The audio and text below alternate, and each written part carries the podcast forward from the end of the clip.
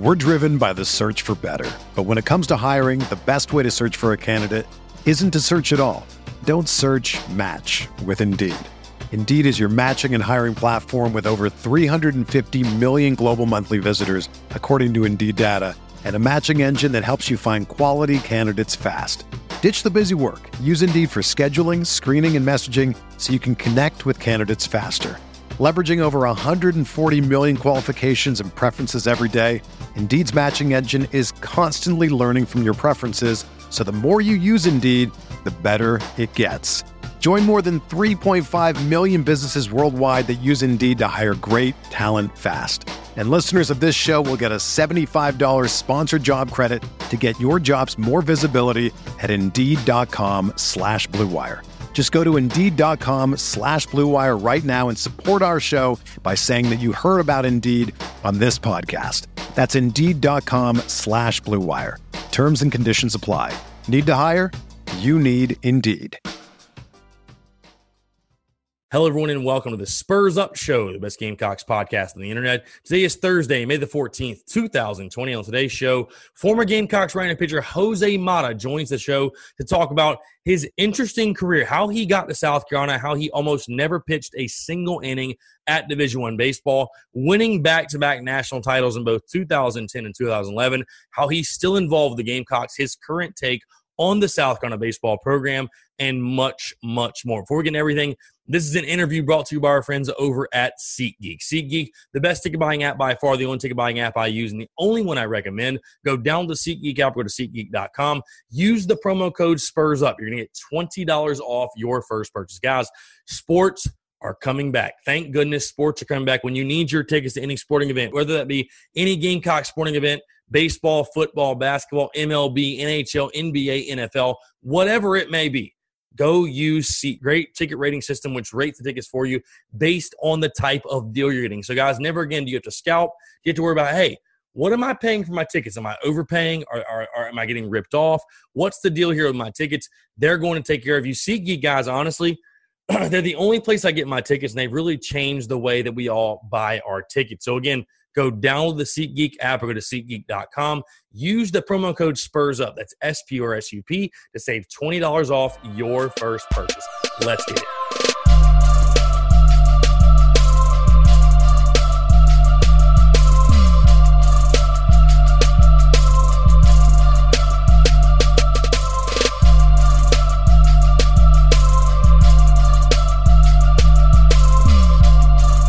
All right, joining us today on the Spurs Up Show is a man that played for Gamecocks baseball from 2010 to 2011.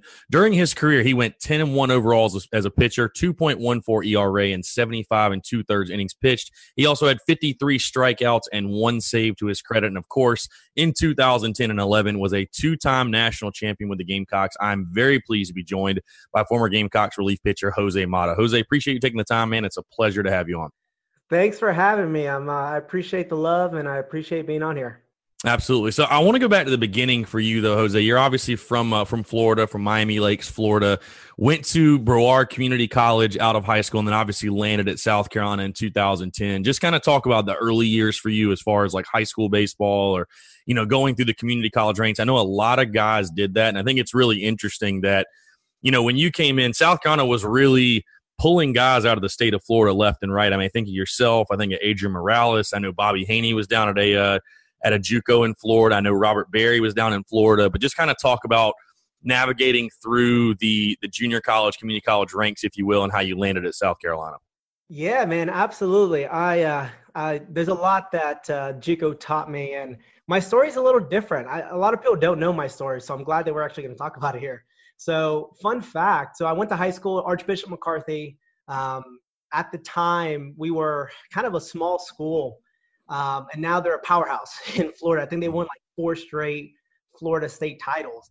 And at the time, we were just like a small, small private school. We had a few guys that ended up making it big, but had a few. I was there four years, started off four years, and was recruited by some small D1s. And my senior year, I actually got sick. I caught mono and missed a bunch of games. So mm. a lot of my scholarship offers dropped. Mm. So what ended up happening with me is I actually tried walking on to Florida International University, mm. and that's not on here. So you look at my player page. I mean, I rarely talk about it, but I mm. actually my freshman year went to FIU and was cut.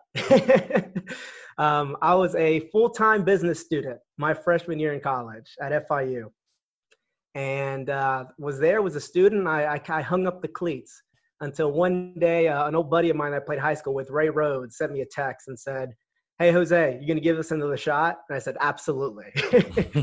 so I trained with him for a little bit and uh, was able to latch on with. It's it's funny. I wasn't even planning on going the JUCO route. Mm. So I called up a buddy of mine who was playing for a summer league team, and I just asked, "Hey, is there anywhere I can get innings?" And he said, "Actually, yeah, this weekend we're down a few arms. Do you want to come in?" So I showed up. It was a, a Sunday, and I pitched the last three innings of that game. Mm. What happens? It was at Broward Community College. Mm. the game was at BCC. The first base coach for the opposing team was the hitting coach for BCC. And he walked af- walked up to me after the game and said, "Hey, Jose, man, where are you pitching nowadays?" I said, uh, "Nowhere."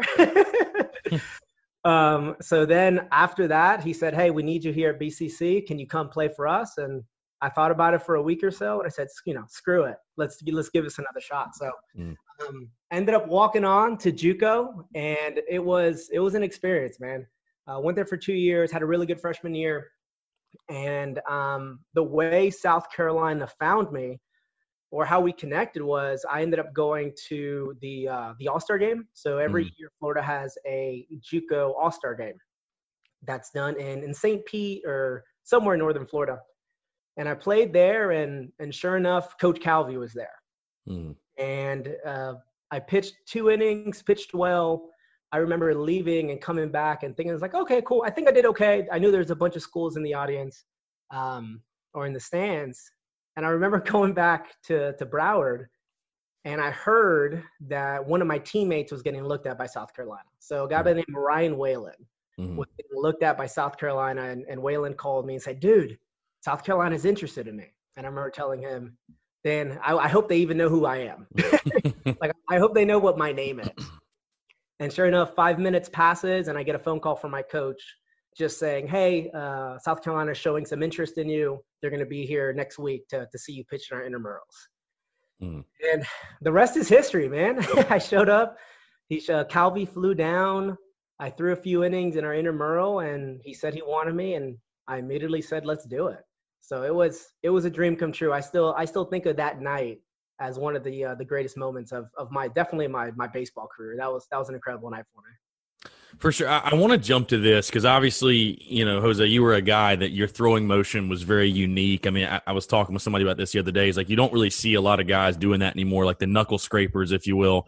Was your throwing motion like that at that point, or was it something where you got to Carolina, you adjusted and kind of, you know, or maybe you adopted that in junior college, or did you always throw that way? So, um, my junior year of high school. So we actually had a guy uh, by the name of Danny Farquhar. Uh, he mm-hmm. ended up, if you remember, um, last year he was in the news for unfortunately bad reasons. He had a, a brain aneurysm. He played for mm. the Yankees. Um, so yeah, he, yeah. he was on my high school team, and when he was a, a freshman and sophomore, he was actually on submarine. Mm. So at the time in high school, I was a first base, third base catcher. Um, I was a hitter in high school. I was kind of like a, a I mean, I, I was a good hitter, but I wasn't pitching. So I'd play in summer league teams, and I was lucky enough to play with some of the best summer league teams in, in Florida. And you know, I couldn't really get in it. I mean, I couldn't really, I couldn't catch. Our catcher was Yasmani Grandal, mm. uh, so I couldn't really, I didn't really get many innings behind the plate. Right. Um, like at third base, we had some. I mean, the team was filled with D1 guys, so I was kind of playing weirdly different positions, but I still pitched in mm. my summer league. I wasn't pitching in high school or anything. And then one day, it was in between sophomore and junior year. I was warming up before a game, and I couldn't throw a strike over the top. Like I just, I was warming up before, and everything was up at a chin level. So I just said, you know what? What? Ha- let me try something out real quick. So I dropped down, and it was a strike. A strike. Mm. Catcher looked at me and said, "Dude, you should let's do that." I was like, "All mm. right, cool, let's give it a shot." And in that first game that I pitched throwing sub, I struck out like 12 guys. It was wild. I remember I remember coming back into the dugout and my coaches being like, dude, when did you learn how to do this? I was like, legitimately 30 minutes ago. Like, I, I just kind of winged it. Um, so ever since that day, um, I started throwing sidearm. And, and what's funny is I was prepping to be the starting catcher at my high school team. Um, my first two years, I was, like I said, a first baseman, third baseman. I started at first the majority of the time, and our catcher graduated. So the mm. plan was for me to go move behind the dish. And I guess word got to my high school coach somehow because the following weekend, I'm pitching at a perfect game tournament. and here goes two of my high school coaches in the stands, an hour and a half away from my high school. And I was like, well, dude, what what are you guys doing here? And they said, Hey, I heard you're throwing submarine. We wanted to see it for ourselves. So I showed up, uh, pitched two really good innings, and they said, All right, Jose, you're you're done catching. You're you're gonna be pitching from now on. Mm. So from that moment on, junior year up until this very day, uh, I haven't thrown a pitch over the top again. so I, I want to know, Jose. Obviously, you get on campus fall of 09, uh, your first season, spring of 10, obviously, but those. I guess those first memories on campus, or what was your your initial takeaways when you got on campus? Was able to see the facilities, everything like that? Because obviously, baseball at South Carolina and really all the other southeastern schools, SEC schools, it's like ramped up to a different level. I mean, it's people joke that it's it's double A in college pretty much. I mean, that's that's the level you're playing at. But what what were your I guess initial takeaways and initial thoughts of the SEC level and the facilities and everything else that South Carolina had to offer? Man, I couldn't believe I was there. um, I, I I walked in and was just in full amazement. It was it was it was wild, man. I, like I said, I I never dreamed. I, I mean, I dreamed. Never thought I ever had a shot of playing in the SEC let alone playing for the you know for South Carolina. I mean, I I, I was just hoping to find a low D one somewhere, and this happened. So I was just in awe. Uh, the first few days I was there, I, I, I honestly couldn't believe it. Mm. Um, uh, it's funny. My uncle lived in Lexington, mm. and um, when we called him to let him know, like, hey, by the way, you know, I think we're going to be committing to South Carolina. He said, which one? And my, my, we were like, oh, the one in Columbia. He's like, no, no, that's that's you know the University of South Carolina. It can't be that one, is it? The other, which other one is it? Like, no, dude, it's it's it's Columbia. Um, so I mean, it was it was it was a dream. Like I said, the the facilities coming from JUCO, you're the one doing the field. I was responsible for damping the pitching mound. Mm. Um, I was watering the fields. It, going from that to the facilities we had, I mean, I, I couldn't believe it. I, I, by the time we left, I feel like I took it for granted. Um, but it was, it, it was just wild. Like I said, I just, I was in total amazement and total awe. I, I couldn't believe I was where I was standing. Now, obviously, your first year at Carolina, Jose, I mean, you pitched a ton. I mean, 33 games, you had 45 innings, um, did really well, went 7 and 1, 2.4 ERA. How do you feel like your game adjusted to the SEC level? Because obviously, again, on the stat sheet, it looks really, really good. But when you first got there and you were kind of getting your feet wet, like, was it a was it a big transition? Was it a big adjustment period? Like, what was it like for for you specifically? Yeah, man. I mean, from from JUCO to to to D one to SEC was a big adjustment. Um, I just had to do more. So what I, in JUCO, I was able to really survive on uh, honestly just slow and throwing low fastballs. So my my I knew my ball had great sink. Mm-hmm. I knew mm-hmm. especially if you're right-handed, as long as I kept the ball down, it was going to be fine when I got to the SEC level, I just had to adjust my game a little bit. I had to be smarter. I mean, I had to be more consistent. I think that might have been the, the biggest part. It was, I knew if I threw one pitch a little bit too high, it was going to get smoked, right? Um, in comparison to JUCO, you're a little bit more forgiving. You know, every hitter, I mean, I'll tell you, there, there's some really good hitters in junior college. Um, but it's just not as consistent. It's one through nine in the SEC, right? Mm-hmm. One through nine in the SEC is the best hitter in every JUCO you play at. So you have to be consistent. Um, I had to learn from how to really paint my slider. You know, when I when I was in JUCO, my slider was more of a, a swing and miss pitch. You know, it was 0-2, 1-2, throw the slider to try to get the K. When I got to South Carolina, I mean, especially during lefties, I had to backdoor it. I just just had to do more with what I had. So I had to be more consistent, and I had to do more. It just it took a while, but I, I ended up getting there, especially my junior year. Um, but it was just a lot of time and effort. I'll tell you that much. And a few days of getting smacked around in intramurals, you'll start you'll start learning things quickly. Yeah, it's funny, Jose. I was gonna say, you know, what I said earlier about, you know, nowadays you just don't see the the knuckle scrapers quite as much anymore. And you think about the ten and eleven teams. I mean, the South Carolina bullpen was really dependent on two of them, you and John Taylor both. Literally, it seemed like that was every game, seventh inning, eighth inning. I mean, I know John. I think he still holds the record for appearances in a season where he pitched like every single game. So it was really you guys back to back in the bullpen that really, I mean, I, you could say anchored those national title runs both years. It, it was wild. I remember the first day on campus, John showed up, and I've never like been with another sidearmer, I guess. so it was kind of an interesting, like, wait a second, you, you, are me, I am you. Like, how, how, how is this going to work? um, but I mean, it was great having him there. Um, me and him, we did this, did things similarly, but also different, which I thought was kind of nice. Um, there was always a level of competition. You know, uh, mm. I feel as if, you know, year one I pitched more, and year two, obviously, was taking him off the mound. He was just incredible season mm. senior year. As, as you know, I don't know how many records he holds. Yeah, that was one of the greatest seasons I'd ever seen. So it, it was 100% competition between me and him in a friendly way, and I think it made us both better. Um, and then it made everybody else better. To your point, the the matchup game in the bullpen was just it was fun, man. Even being in the bullpen, everyone understanding their roles. Um, you kind of knew when you were coming in and not coming in. It just it was a different vibe, man. I've never been a part of anything like that. For sure. So I want to talk about that that 10 season, obviously. Before I get into that, though, you guys took down Clemson in Omaha. And I want to ask you about the Carolina Clemson rivalry because a guy, you know, coming from the state of Florida, maybe not too familiar with it, but how quickly did it set in for you just how big of a game, how big of a series that was? Because I, I know I would argue, many would argue it's the best rivalry in all college baseball. Man, that was wild. to, to, to, to your point, you know, I came in I, not really knowing too much. Like I said, my my uncle lived in in Lexington, so he was a big Gamecock fan. Mm. So I was able to get a little bit of a vibe going into it. But I think week one, that was one of the first questions they would ask everyone. It's like, hey guys, Clemson's on the seventh or on the fifth. Y'all ready?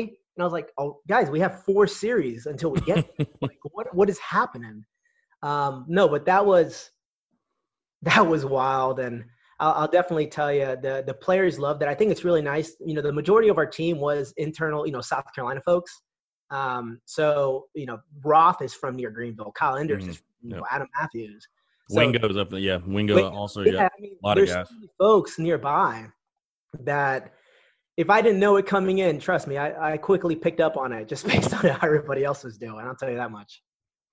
For sure. I, I want to ask you switch gears a little bit, Jose. Do you think there's a reason? You know, I, I, know that obviously velocity has taken a huge bump up in the last what even ten years of baseball. Um, you know, it's crazy just sitting there watching the replay of the 2010 national title last week, and you're seeing, you know, a guy like Matt Price throwing throwing hard, but it, it's almost like at the big league level, at least. I mean, 93, 94 is just a, is a given at this point. Guys are throwing 99, 100. Starters are throwing that.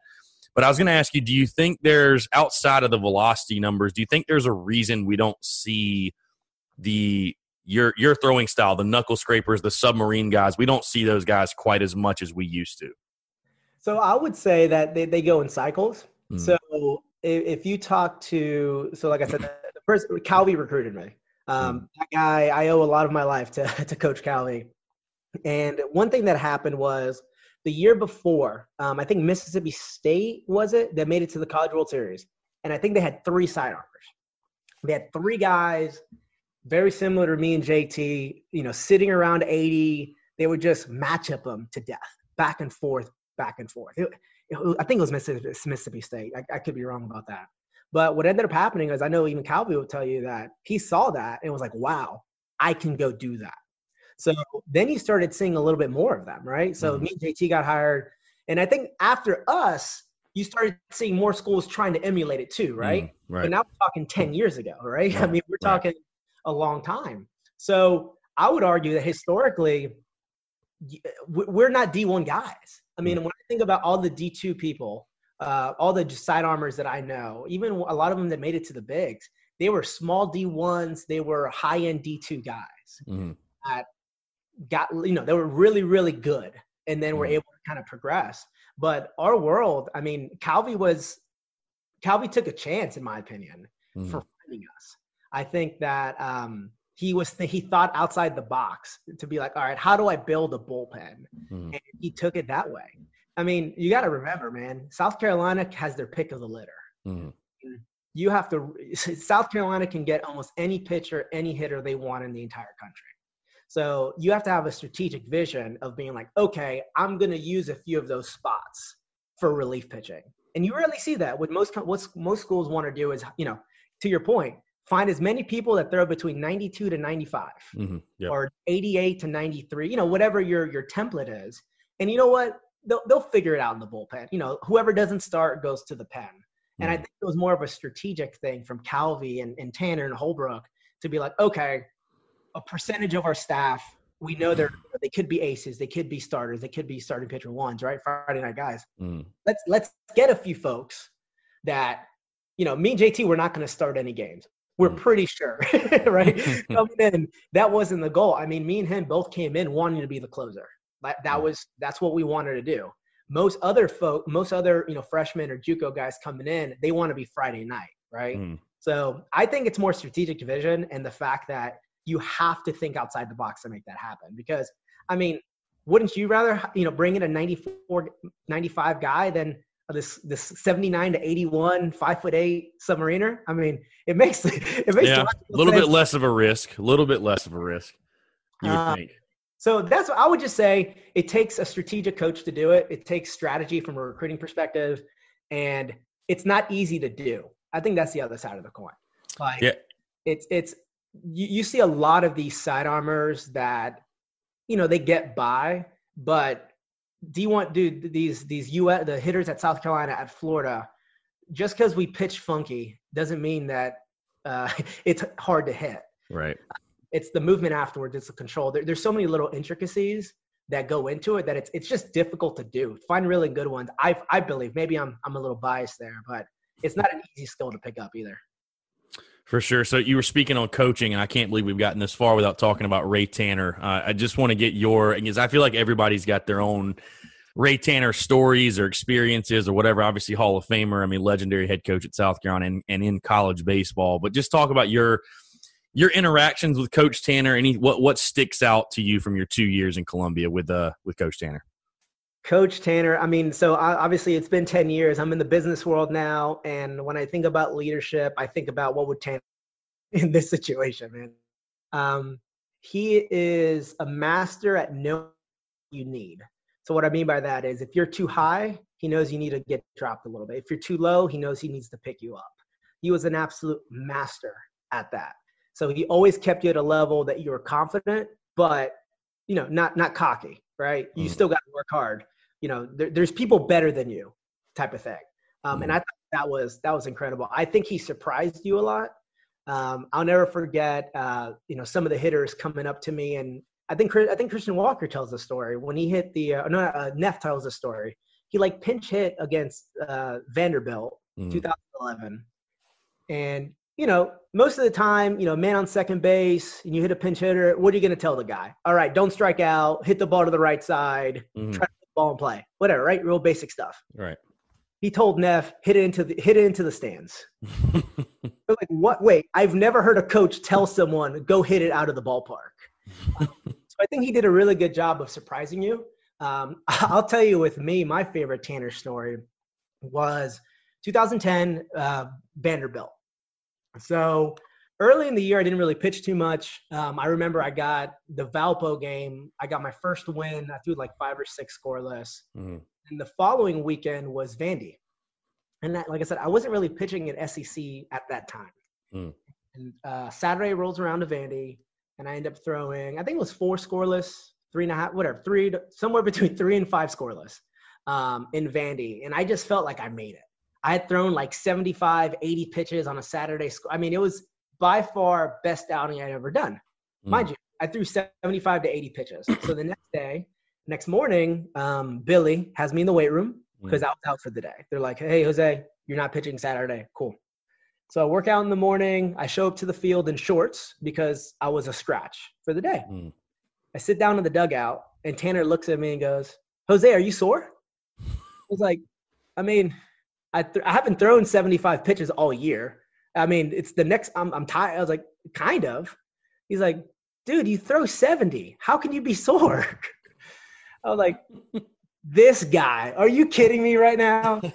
I'm like in a high right now and how great I was yesterday. And here he is telling me that I should be not sore and ready to pitch the following day. Like what's anyways, that I but but I needed that, right? I I needed someone to tell me like, dude, hey, it, not necessarily do I need you available, but how do you feel? There's there he even said, I remember being like, guys, the guys in the bigs, they throw every day. Can you mm. do hmm. that? And I was like, you're right. I don't know. um, so, anyways, I just think he always kept you in a good place to make sure that you're not too high, not too low. And I'll, I still remember sitting in the dugout having that conversation with Tanner, just being like, I can't believe he just told me that. I, I, I guess I need to get my, my jersey back on. I don't know what I got to do, but that was, that was a moment for me. Yeah, I'm, I'm curious the rest of that story. Did, did you go back and change and dress out, or did you stick with the shorts? No, I, I looked at the. Uh, so we always had a, a, sheet that said who was in and who was out, and right. I was out for the day. Um, I think I might have put on my pants because I think, I uh, but I had no. no he, he, he, guilt tripped you into it. I was curious. I, I think that's what, what it was, man. Well, it was funny is that was um Jay Brown through that game. The Sunday game was his. Was it Tanner's 300th win, 200th win? It was a big win. Was that mm. Sunday? Um, I remember Jay Brown started, got the victory, and I think it was like a three-one ball game. It was a great game. they didn't need me, so it was it was good. But yeah, I think I put pants on. We'll say that I put pants on. For sure. So I think it's so interesting. And Jose, you were talking. I mean, your career, the way it panned out. Um, you went from you know being maybe never playing baseball again, being a business major, to you coming to South Carolina and not only fulfilling that dream of playing in the SEC, but I think the baseball gods were smiling on you because you come to South Carolina and you win back to back national championships. I mean, you really you really couldn't have drawn up or scripted a better college career, at least at the D one level, than what you experienced. I, I want to start with that 2010 national title, and obviously, again, we've mentioned a couple of times. Everybody listening knows that last week SEC Network replayed the game. Um, First thing I have to ask you, how gypped did you feel by the way that they didn't show the innings that you pitched? I saw you tweeting. that was that. That had to be pretty brutal because I imagine you were you know, I didn't know beforehand that they were, they were going to be skipping around either. So, you know, I know it was kind of confusing, but I know you had to be like looking forward to it. And they just they they skipped the one of the most important parts of the game. So it's funny you say that, man. So uh, so I'm in Charlotte, and SEC Network is is here in Charlotte. Right. And uh, me and my wife, we sit in the Gamecock Club uh, alumni board here, or at mm. the time I was, and I got a text message from one of my one of the guys on the board who does scheduling mm. for SEC Network. And he just sent me like, dude, I'm so sorry. And I was like, what, what are you talking about? And I, I, he didn't respond for a while. So I was like, what the heck's going on? So anyways, so my wife, so we, we, we went to school together, but her parents never saw me pitch. They didn't know who I was or anything during school. So I called them and I said, hey, by the way, games are on. You should check it out. So they're watching, and I told them, hey, you know, sixth and seventh inning, they're mine, they're mine. We're all getting ready for it. And then my heart sunk, man. when it went to the eighth inning, um, it, it is what it is. My buddy, he, like I said, he runs scheduling. He told me that uh, because the inning, there was no runs scored on either side, right. that's why they cut it. And forever, that's going to be the the showing that they're going to have on ESPN classics and stuff. So that rubs right. me it's it's it's it's tough, but um, ESPN's actually uh, SEC Network's actually going to send me a digital copy. So I can oh, nice, nice. So they're, yeah. they're they're helping me out, which is cool. Uh, but man, I I still blast uh, you guys over there that still work there. That I'm like, come on, can we just do the whole one just one time? Yeah, it's like some people want to see great pitching. I mean, there's nothing wrong with that. Look, so. I did my job so well, they don't want to see it. you should have given up a bomb. They'd have put it on there. Maybe. That, look, you know what? I did that in the College World Series. I'm good. Not seeing that. All right. For sure. So, so just talk about. I mean, obviously, again, we could go into you know Uh, all day talking about that that those two years, but just talk about 2010. That run.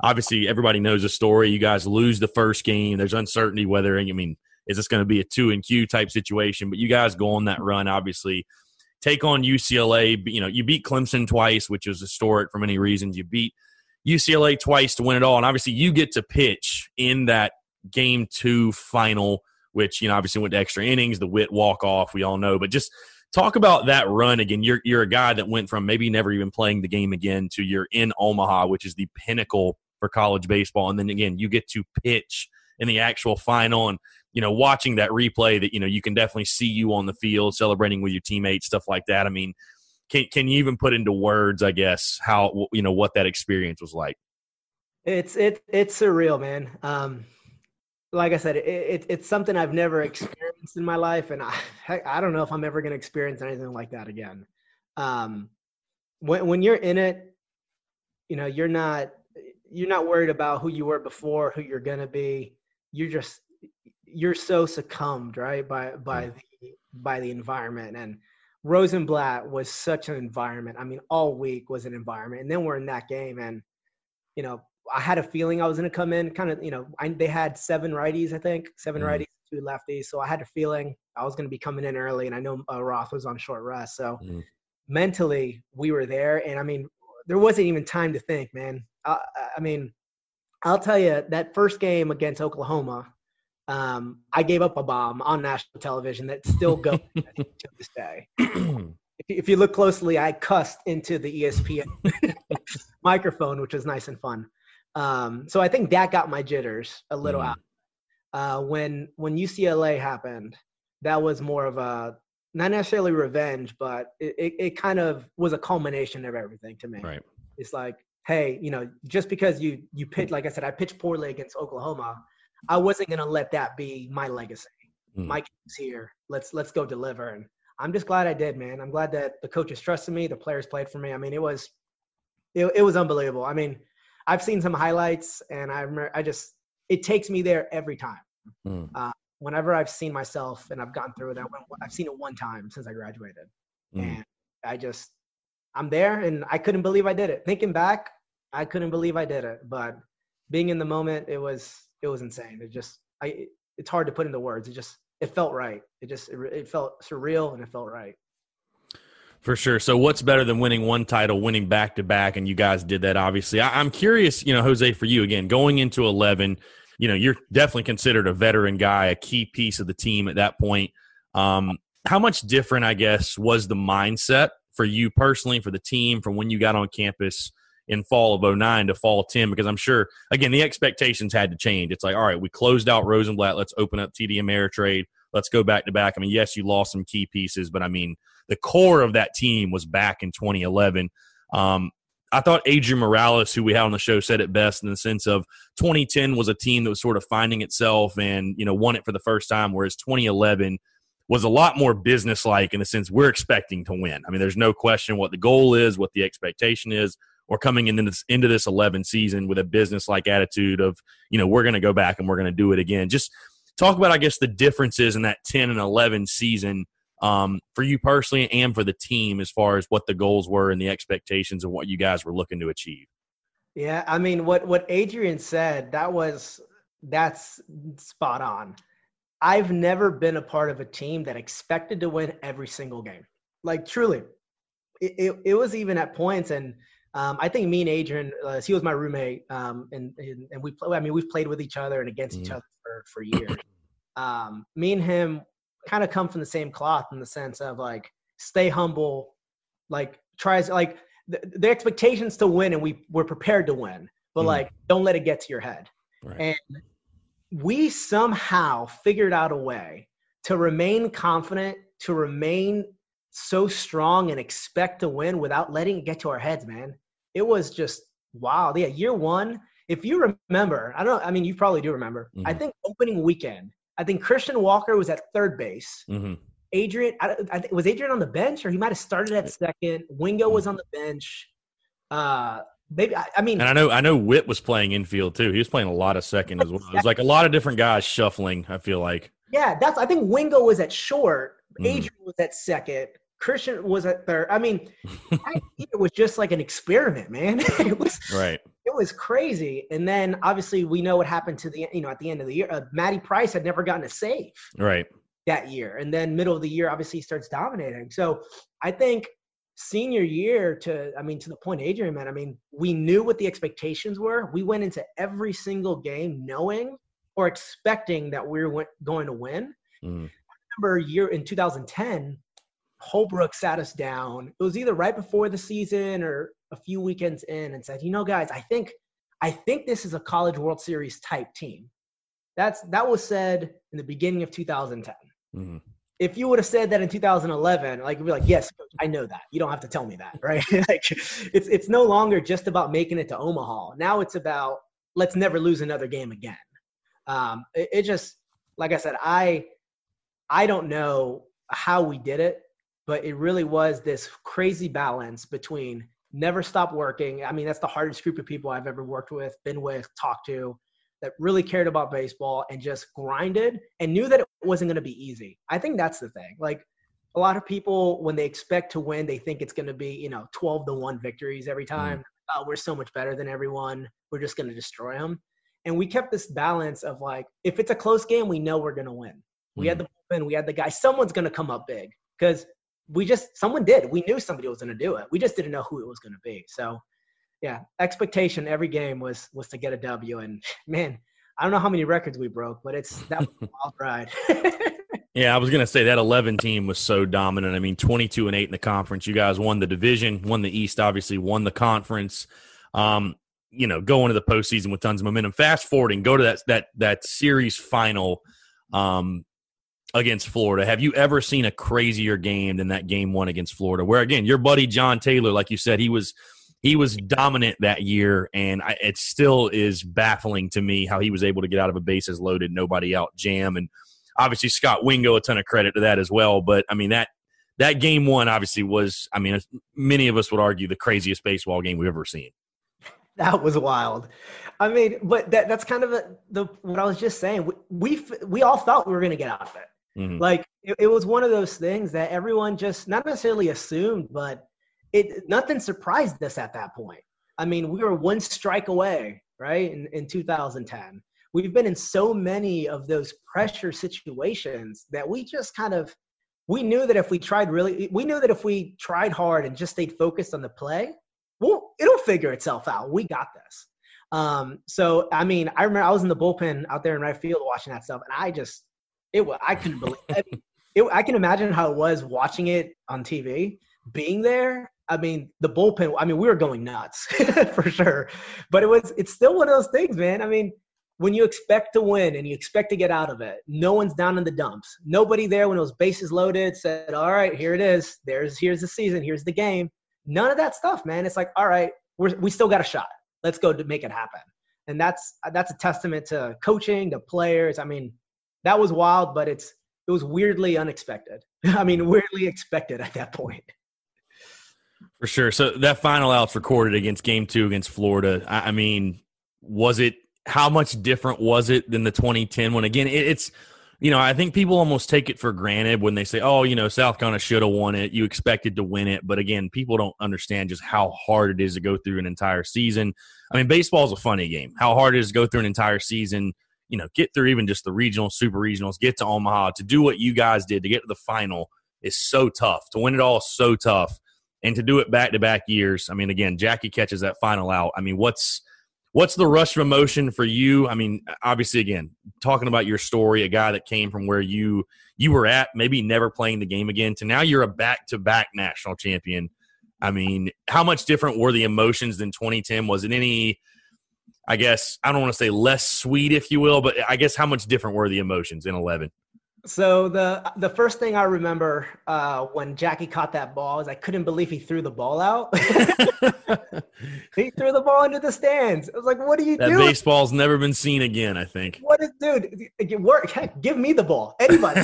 I promise you, somebody wants that ball. Um, but I mean, so well, it was being a senior and that being the end um, was was a crazy experience. I mean, kind of like 2010 was kind of a culmination of all of it. 2011 was, to your point, I shouldn't have been there. The, the, in no reality does that actually happen. Mm. To, to watch it happen and be a part of it. I mean, I remember running in. I'm not the fastest guy, so it took me a little bit to go from left field to the bullpen. Um, but it, I mean, it felt it was definitely different. I would I would definitely say that. Uh, for me, it was my last career game ever. Um, so hmm. it was a, a, culmination of I can't believe this happened and I can't believe it's over. And this is how it ended. You know what I mean? Mm. Uh, so it was. I'm just glad that I was able to be there with my parents and my grandparents, um, so they can all they can all be there and see it. I mean, it was it was a great moment. I, will I'll never forget it. So I, I got to put you on the spot, Jose. Switch up a little bit and ask you hypothetically. Hypothetically, if we could put the ten team versus the eleven team on the same field, make them face off, who, who do you think would win the game? Oh, what point of the season? That's a good question. I, I guess both both. uh We'll just say both teams peak or like the best version of both teams. So whatever point that was, because um, yeah, we'll we'll say the best version of both of those teams. Uh, give uh, give me Blake Cooper. give me give me Coop, give me Dyson, and give me Roth on Sundays. Oh mm. yeah, I, yeah. I, I mean, Coop Coop is a guy. I mean, and Dyson. I I, I really respect Coop. Um, that kid just showed up and dominated. I mean, mm. I, I, think I've, I've probably posted on Twitter before, but he was a guy that he didn't care who he was going up against. I think that year he beat Sonny Gray, uh, Pomeranz. Mm-hmm. Yeah. Uh, I think uh, did he beat basically every ace he faced. I mean, it was just like Friday after Friday. Yeah. had to beat five or six first rounders and mm. one. I mean, and every time he showed up, there. I don't think he had a bad game all season. Mm. The fact that he wasn't a first team All American still pisses me off. no, I mean, but that that the transformation, the story he went through, mm. I just like Roth, I mean, Roth was incredible. So that's what I like about 2010 is that I get to keep Roth mm. and, and, and keep Coop. So I think I'm gonna have to I'm gonna have to go with 2010. I love it. I love it. So I, I want to ask you, obviously, Jose, like you said, that 2011 national title game that beating Florida, that was your last ever baseball game. And again, what a way to go out. I mean, you, you can't be upset with how your career ended. But you were a guy, obviously, like you said, a business major, a guy that SEC academic honor roll. You're obviously in Charlotte doing very well, but was was baseball after college was it ever like a thought for you? Were there ever any teams that called? I mean again i mean maybe what you didn't have in measurables or you know i know at the pro level it's a lot different with you know being a submariner or whatever but i mean you had the statistics at the highest level of college baseball you could have. Um, what were the options for you? Were there any options? Were you even thinking about playing baseball after college? Like what was what was kind of that that process like for you uh, no, no options at all. Didn't get pinged about no one. I never signed any um, draft paperwork, nothing. So I knew that was it. I knew that was the that was the deal. Um, and it just hey, life happens for a reason. For sure. No, I, I was gonna say it's just crazy because again, looking at your stats, it's like you were you were one hell of a stopper, one hell of a relief man. Again, there's there's no rhyme or reason with with you know minor league baseball, professional baseball, whatever. But uh, like I said, I, I, think the baseball gods blessed you pretty well with. I mean, you you, you literally could not beat. I, I, joked with Christian Walker about this too. I'm like, you went to three national titles and won two of them. Your your your college baseball career was pretty solid. I mean, there's a lot of guys that never even make the postseason, much less go to Omaha. You know, the, as many times you guys did, guys did and get two rings. That's you know, I, I have to imagine when you look back on your college career, it's it's a it's nothing but great memories for sure. One hundred percent. I mean, heck, if, if I would have gotten drafted, I may not uh, be married to my wife or have a kid. Things happen for a reason. I, I, mean, I didn't go to South Carolina. Obviously, there was a hope of getting drafted, but I, I, that wasn't the intent. None mm. of it. The intent wasn't to become a professional baseball player. I would have loved to, but I knew this was my best shot. But it wasn't like an expectation. I right. expected to, you know, deliver, do my job to the best of my ability, and just see where the shoes dropped. And it it, it, it, I got some pretty rings, and I'm really, really happy about uh, about how my my career turned out. That's for sure. For sure. So I know you're still really involved, like you said, with the uh, the Gamecock Club in Charlotte, and you're on the board of directors with that. what is it, the Gamecock Alumni Club up in Charlotte? Is that right? I, was. I think I got kicked out last year, but I'll have to talk to the. I'll have to talk to uh to to James about that one. But yeah, me and my wife are are involved in all that stuff. I got you. Well, either way, you're still very involved with the Gamecocks. Obviously, a proud Gamecock alum. I just want to get your take on. Um, the current state of the baseball program, obviously, with Mark Kingston, and unfortunately, we all know the baseball season getting cut short this year, which was devastating, especially for me. I was very much hurt by that. But um, have you had the opportunity to come back, meet Coach Kingston, and just give your overall thoughts? I know obviously the baseball program going from you know Tanner to Chad Holbrook to now Kingston, trying to get back to you know the level that you guys were at per se. Um, I guess what are your overall thoughts on him and I guess the direction of the baseball program currently? So I've unfortunately not been able to meet him yet. Um, in 2000, uh, I guess 18 or two seasons ago, I wasn't able to go down, and then last year there was a few games I was going to go down to, and it got rained out. So I haven't actually been able to physically meet Coach Kingston. What I will tell you is that everyone I ask, um, mm. you know, people that currently work on his staff, people around the building are affiliated with the program, they love the guy. I mean, everyone has told me like, "Oh no, he's going to turn this around. Don't worry." Um, and it's people that don't have to be honest with me either. Right. so um, it's been very unsolicited because I mean, you know, the record's tough. The mm. record, oh, yeah. It, yeah. it's it is what it is. Um, but I'm telling you, every time there hasn't been a single person that I've spoken to that says, eh, I'm not a fan. No, everyone raves about him and raves about the program. So I fully expect it to be a turnaround. Um, I do wish to, to go meet him. Obviously, this year I was planning on it. Um, I was going to be throwing when uh, the first pitch, I guess, a few weeks ago, but obviously mm. other things decided to take priority. yeah. Um, but that that's what I've heard, and, and that's what I tell any Gamecock fan is like I can't find a single person that says a negative word about him, um, and that's that's good enough for me.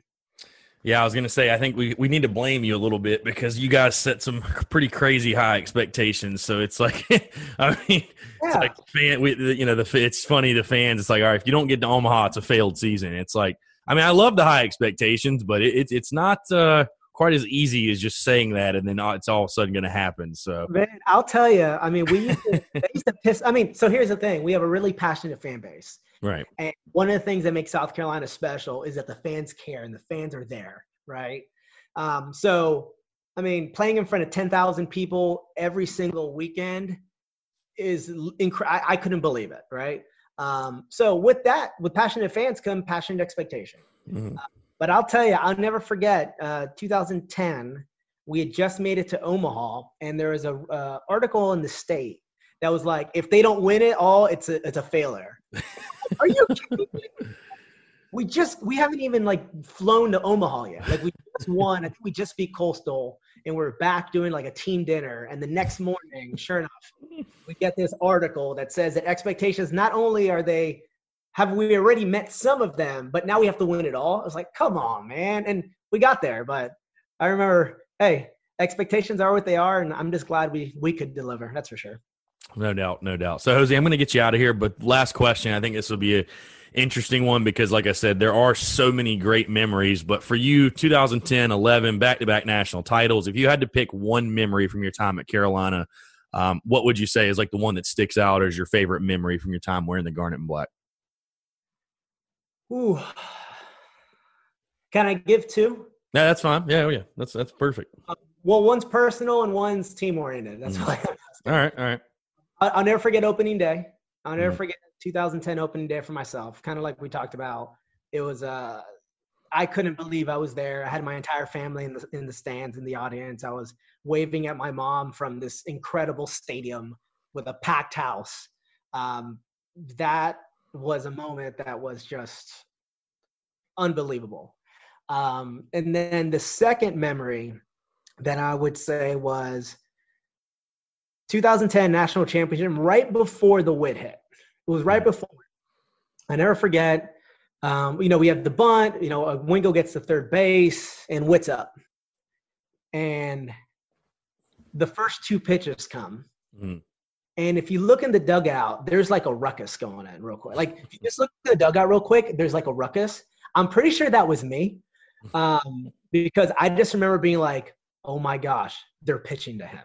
Oh my gosh, here it is. Um, because we all thought they were going to walk him. You had a 1st mm-hmm. base open, you know, one out.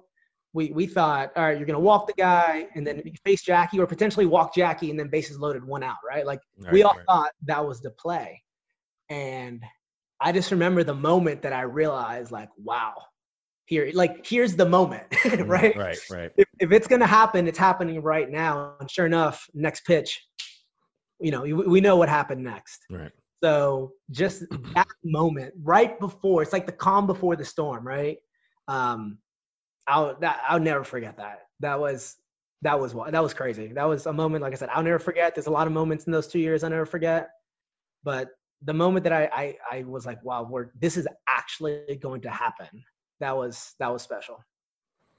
For sure. So many great memories, Jose. Appreciate you taking the time, man. I, I know I can speak for all Gamecock fans when we say it, it was it was an absolute pleasure to watch you do what you did in Garnet and Black and watch you guys, you know, as a team do what you did. And even if SEC Network doesn't want to show you on their telecast, I, I remember you very vividly pitching for South Carolina. So it's uh it was always fun to watch you guys at the back end of the bullpen. I mean, I, I you know, I, know anyone, every South Carolina baseball fan would attribute the, the, the back end of the pen, what you guys did, you Taylor Price, I mean, all those guys. That was huge key pieces to winning those titles. So I, I, really appreciate you taking the time and kind of reliving it and talking about it, and would love to do it again soon for sure.